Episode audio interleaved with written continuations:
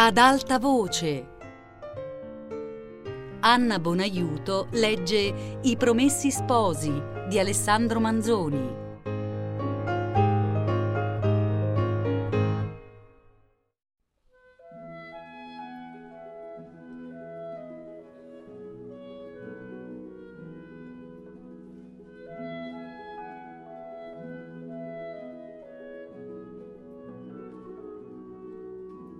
Poco dopo entrò il curato del paese e disse d'esser mandato dal cardinale a informarsi di Lucia, ad avvertirla che Monsignore voleva vederla in quel giorno e a ringraziare in suo nome il sarto e la moglie.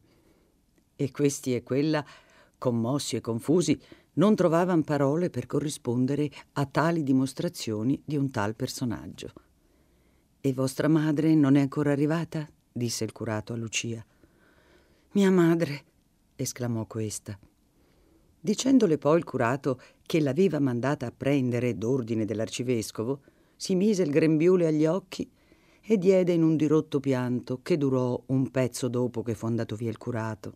Quando poi gli affetti tumultuosi che le si erano suscitati a quell'annunzio cominciarono a dar luogo a pensieri più posati, la poverina si ricordò che quella consolazione, allora così vicina, di riveder la madre, una consolazione così inaspettata poche ore prima, era stata da lei espressamente implorata in quelle ore terribili e messa quasi come una condizione al voto.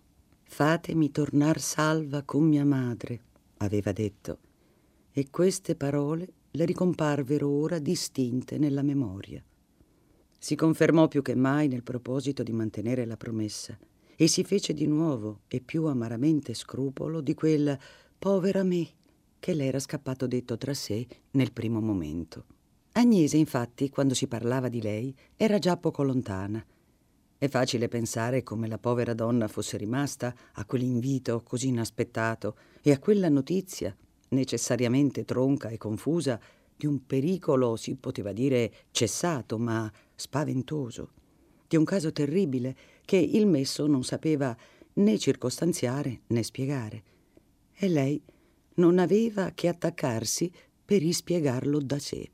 Dopo essersi cacciate le mani nei capelli, dopo aver gridato più volte Ah Signore, ah Madonna, dopo aver fatte al messo varie domande alle quali questo non sapeva che rispondere, era entrata in fretta e in furia nel baroccio, continuando per la strada a esclamare e interrogare senza profitto. Ma a un certo punto aveva incontrato Don Abbondio che veniva adagio adagio, mettendo avanti a ogni passo il suo bastone. Dopo un oh di tutte e due le parti, lui s'era fermato. Lei aveva fatto fermare ed era smontata. E s'eran tirati in disparte in un castagneto che costeggiava la strada. Don Abbondio l'aveva ragguagliata di ciò che aveva potuto sapere e dovuto vedere la cosa non era chiara, ma almeno Agnese fu assicurata che Lucia era affatto in salvo e respirò.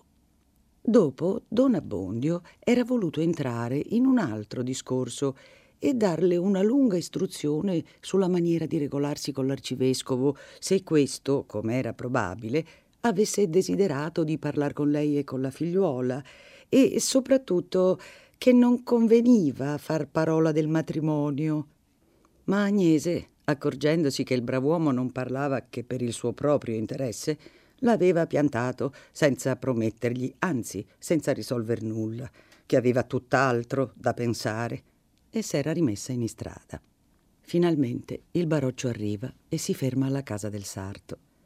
Lucia s'alza precipitosamente, Agnese scende e dentro di corsa. Sono nelle braccia l'una dell'altra.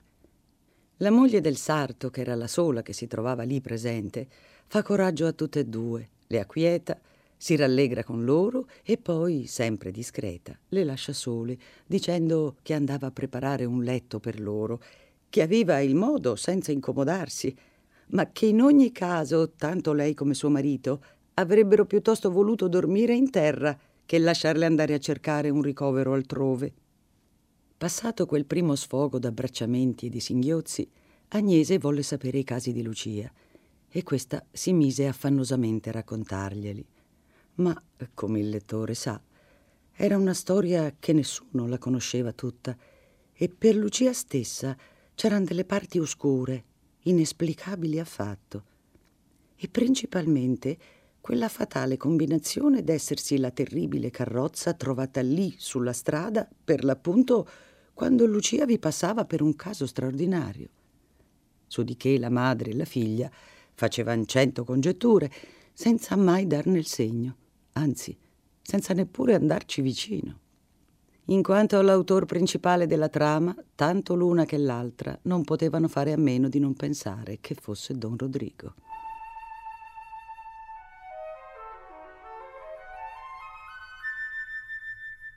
Oh, Anima nera, attizzone d'inferno, esclamava Agnese. Ma verrà la sua ora anche per lui. Domine Dio lo pagherà secondo il merito e allora proverà anche lui. No, no, mamma, no, interruppe Lucia. Non gli augurate di patire, non l'augurate a nessuno. Se sapeste cosa sia il patire, se aveste provato. No, no, preghiamo piuttosto Dio e la Madonna per lui. Che Dio gli tocchi il cuore come ha fatto a quest'altro povero signore che era peggio di lui e ora è un santo. Il ribrezzo che Lucia provava nel tornare sopra memorie così recenti e così crudeli la fece più di una volta restare a mezzo. Più di una volta disse che non le bastava l'animo di continuare e dopo molte lacrime riprese la parola a stento. Ma un sentimento diverso la tenne sospesa a un certo punto del racconto quando fu al voto. Il timore che la madre le desse dell'imprudente e della precipitosa e che, come aveva fatto nell'affare del matrimonio, mettesse in campo qualche sua regola larga di coscienza e volesse fargliela trovar giusta per forza, o che, povera donna, dicesse la cosa a qualcheduno in confidenza, se non altro per aver lume e consiglio, e la facesse così divenir pubblica cosa che Lucia, solamente a pensarci, si sentiva venire il viso rosso. Anche una certa vergogna della madre stessa, una ripugnanza inesplicabile a entrare in quella materia. Tutte queste cose insieme fecero che nascose quella circostanza importante, proponendosi di farne prima la confidenza al padre Cristoforo. Ma come rimase allorché, domandando di lui, si sentì rispondere che non c'era più, che era stato mandato in un paese lontano, lontano, in un paese che aveva un certo nome. E Renzo, disse Agnese, è in salvo? Non è vero? disse ansiosamente Lucia. Oh, questo è sicuro perché tutti lo dicono. Si tien per certo che si sia ricoverato sul Bergamasco, ma il luogo proprio nessuno lo sa dire. E lui finora non ha mai fatto saper nulla. Che non abbia ancora trovato la maniera. Ah, sei in salvo, sia ringraziato il Signore, disse Lucia, e cercava di cambiar discorso, quando il discorso fu interrotto da una novità inaspettata, la comparsa del cardinale arcivescovo. Questo, tornato di chiesa dove l'abbiamo lasciato, sentito dall'innominato che Lucia era arrivata sana e salva, era andato a tavola con lui, facendoselo sedere a destra, in mezzo a una corona di preti che non potevano saziarsi di dare occhiate a quell'aspetto così ammansato senza debolezza, così umiliato senza abbassamento, e di paragonarlo con l'idea che da lungo tempo s'eran fatta del personaggio.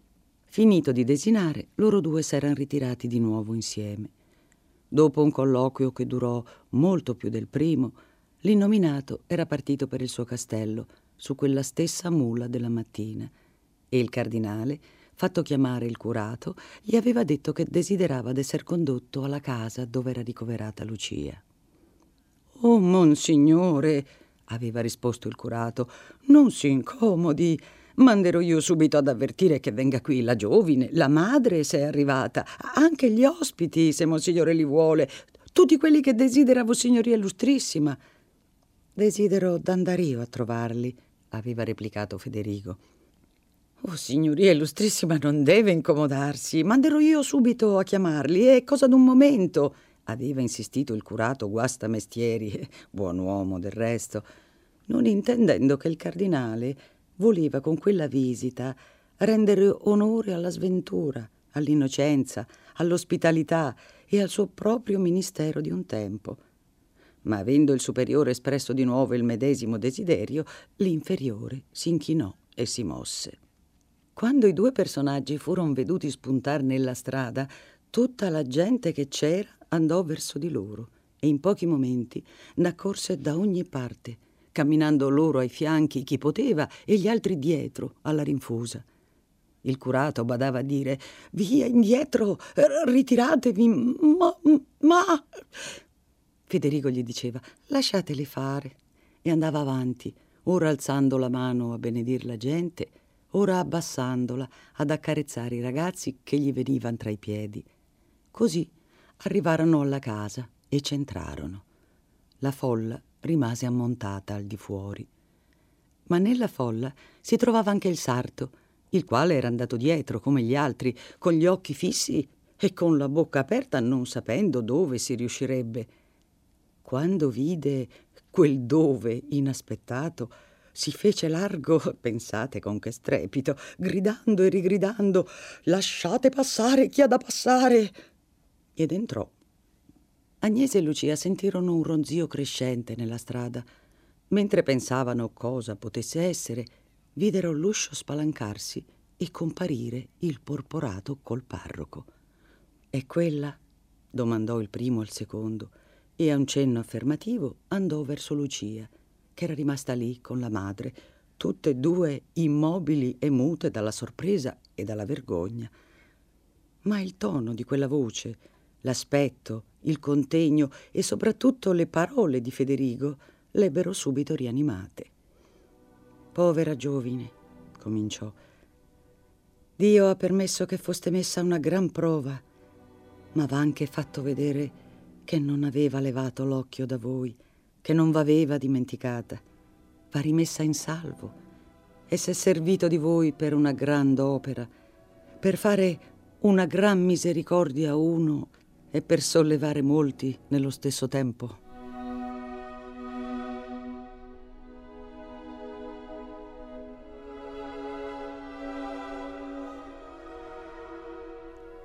Qui comparve nella stanza la padrona, la quale al rumore s'era affacciata anch'essa alla finestra e avendo veduto chi le entrava in casa, aveva sceso le scale di corsa dopo essersi raccomodata alla meglio e quasi nello stesso tempo entrò il sarto da un altro uscio.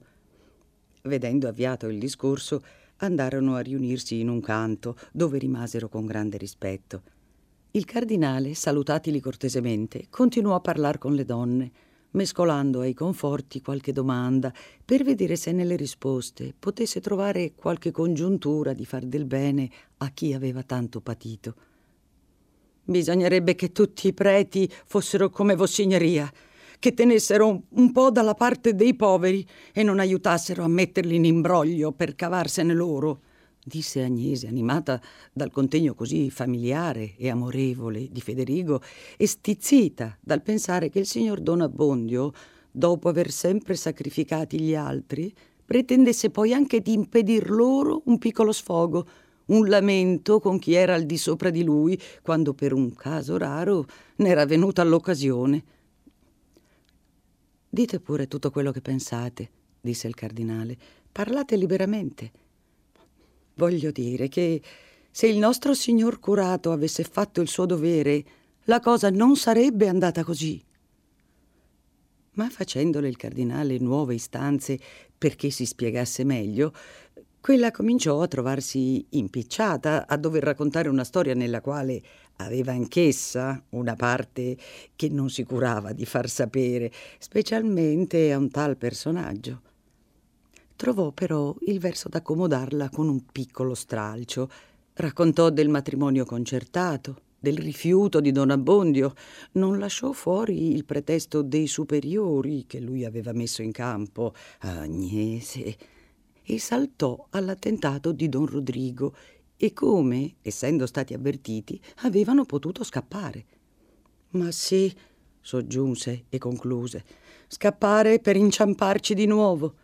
Se invece il signor curato ci avesse detto sinceramente la cosa e avesse subito maritati i miei poveri giovani, noi, noi ce ne andavamo via subito, tutti insieme, di nascosto, lontano, in luogo che neanche l'aria non l'avrebbe saputo. Così s'è perduto tempo ed è nato quel che è nato. Il signor curato mi renderà conto di questo fatto, disse il cardinale. Oh, no, signore, no, signore, disse subito Agnese. Non ho parlato per questo. Non lo gridi, perché già quel che è stato è stato. E poi non serve a nulla. È un uomo fatto così. Tornando il caso, farebbe lo stesso. Ma Lucia, non contenta di quella maniera di raccontare la storia, soggiunse anche noi abbiamo fatto del male. Si vede che non era la volontà del Signore che la cosa dovesse riuscire. Che male avete potuto fare voi, povera giovine, disse Federico. Lucia, malgrado gli occhiacci che la madre cercava di farle alla sfuggita, raccontò la storia del tentativo fatto in casa di Don Abbondio e concluse dicendo Abbiamo fatto male e Dio ci ha castigati. Prendete dalla sua mano i patimenti che avete sofferti e state di buon animo, disse Federico, perché chi avrà ragione di rallegrarsi e di sperare se non chi ha patito e pensa ad accusare se medesimo? Domandò allora dove fosse il promesso sposo e sentendo da Agnese, Lucia stava zitta, con la testa e gli occhi bassi, che era scappato dal suo paese, ne provò e ne mostrò maraviglia e dispiacere e volle sapere il perché. Agnese raccontò alla meglio tutto quel poco che sapeva della storia di Renzo. Ho sentito parlare di questo giovine, disse il cardinale. Ma come mai uno che si trovò involto in affari di quella sorte poteva essere intrattato di matrimonio con una ragazza così? Era un giovine da bene, disse Lucia, facendo il viso rosso, ma con voce sicura. Era un, un giovane quieto, fin troppo, soggiunse Agnese, e questo lo può domandare a chi si sia, anche al signor curato. Chissà che imbroglio avranno fatto laggiù, che cabale. I poveri ci vuol poco a farli comparir birboni. È vero, purtroppo, disse il cardinale. Mi informerò di lui senza dubbio. E fattosi dire nome e cognome del giovine, ne prese l'appunto su un libricin di memorie. Aggiunse poi che contava di portarsi al loro paese tra pochi giorni e che allora Lucia potrebbe venir là senza timore e che intanto penserebbe lui a provvederla di un luogo dove potesse essere al sicuro finché ogni cosa fosse accomodata per il meglio. Si voltò quindi ai padroni di casa che vennero subito avanti. Rinnovò i ringraziamenti che aveva fatti fare dal curato e domandò se sarebbero stati contenti di ricoverare per quei pochi giorni le ospiti che Dio aveva loro mandate.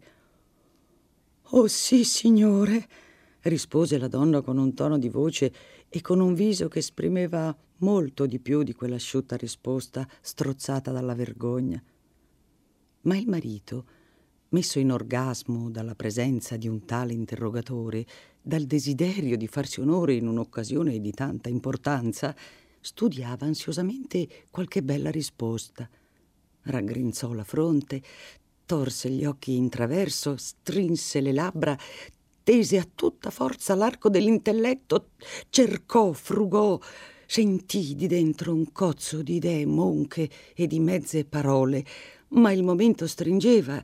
Il cardinale accennava già d'aver interpretato il silenzio il pover'uomo aprì la bocca e disse Si figuri.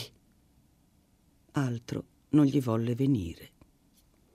Cosa di cui non solo rimase avvilito sul momento, ma sempre poi quella rimembranza importuna gli guastava la compiacenza del grande onore ricevuto.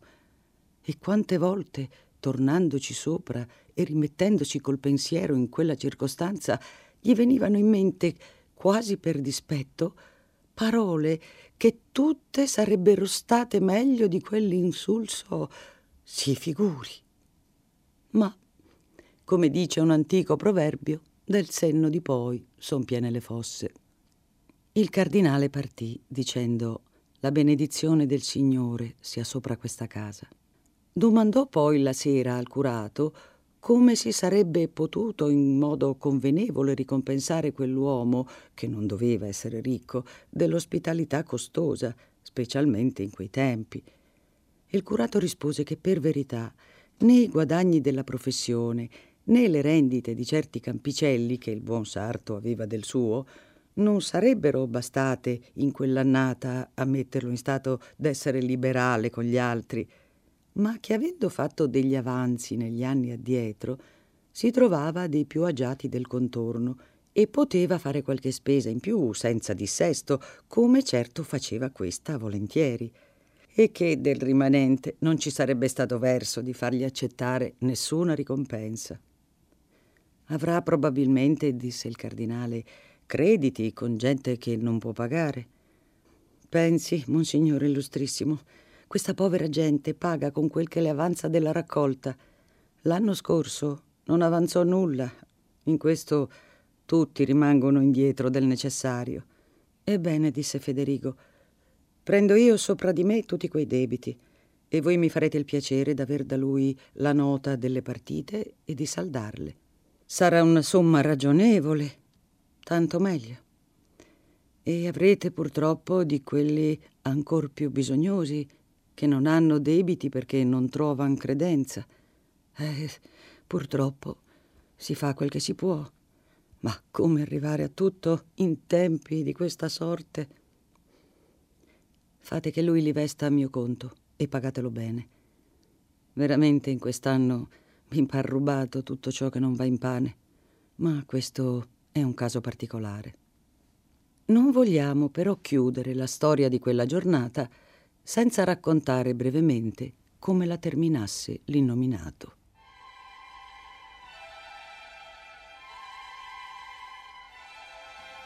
Questa volta la nuova della sua conversione l'aveva preceduto nella valle, si era subito sparsa e aveva messo per tutto uno sbalordimento un'ansietà, un cruccio, un sussurro. Ai primi bravi o servitori, era tutt'uno, che vide, accennò che lo seguissero e così di mano in mano. Tutti venivano dietro con una sospensione nuova e con la suggezione solita, finché, con un seguito sempre crescente, arrivò al castello. Accennò a quelli che si trovavano sulla porta che gli venissero dietro con gli altri. Entrò nel primo cortile andò verso il mezzo e lì, essendo ancora a cavallo, mise un suo grido tonante. Era il segno usato al quale accorrevano tutti quei suoi che l'avessero sentito.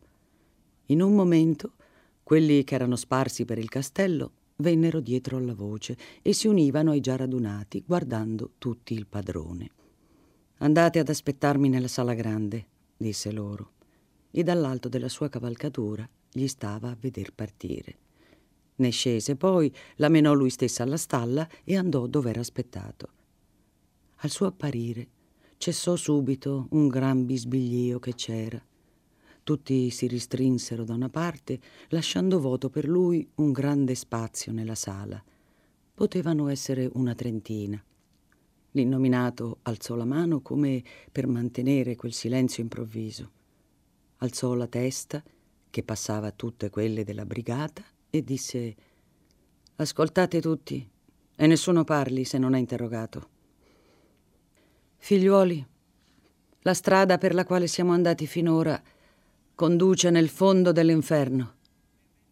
Non è un rimprovero che io voglio farvi, io che sono avanti a tutti, il peggiore di tutti. Ma sentite ciò che vo da dire. Dio misericordioso m'ha chiamato a mutar vita e io la muterò. L'ho già mutata. Così faccia con tutti voi. Sappiate dunque e tenete per fermo che son risoluto di prima morire che far più nulla contro la sua santa legge. Levo a ognuno di voi gli ordini scellerati che avete da me. Voi mi intendete. Anzi, vi comando di non far nulla di ciò che v'era comandato e tenete per fermo ugualmente che nessuno da qui avanti potrà far del male con la mia protezione, al mio servizio. Chi vuol restare a questi patti sarà per me come un figliuolo e mi troverei contento alla fine di quel giorno in cui non avessi mangiato per satollare l'ultimo di voi con l'ultimo pane che mi rimanesse in casa. Chi non vuole, Gli sarà dato quello che gli è dovuto di salario e un regalo in più. Potrà andarsene, ma non metta più piede qui, quando non fosse per mutar vita, che per questo sarà sempre ricevuto a braccia aperte. Pensateci questa notte. Domattina vi chiamerò a uno a uno a darmi la risposta. E allora vi darò nuovi ordini. Per ora ritiratevi, ognuno al suo posto. E Dio, che ha usato con me tanta misericordia, vi mandi il buon pensiero. Qui finì e tutto rimase in silenzio. Stavano adunque sbalorditi, incerti l'un l'altro e ognun di sé. Chi si rodeva, chi faceva disegni del dove sarebbe andato a cercar ricovero impiego, chi si esaminava se avrebbe potuto adattarsi a diventar galantuomo, chi anche, tocco da quelle parole, se ne sentiva una certa inclinazione.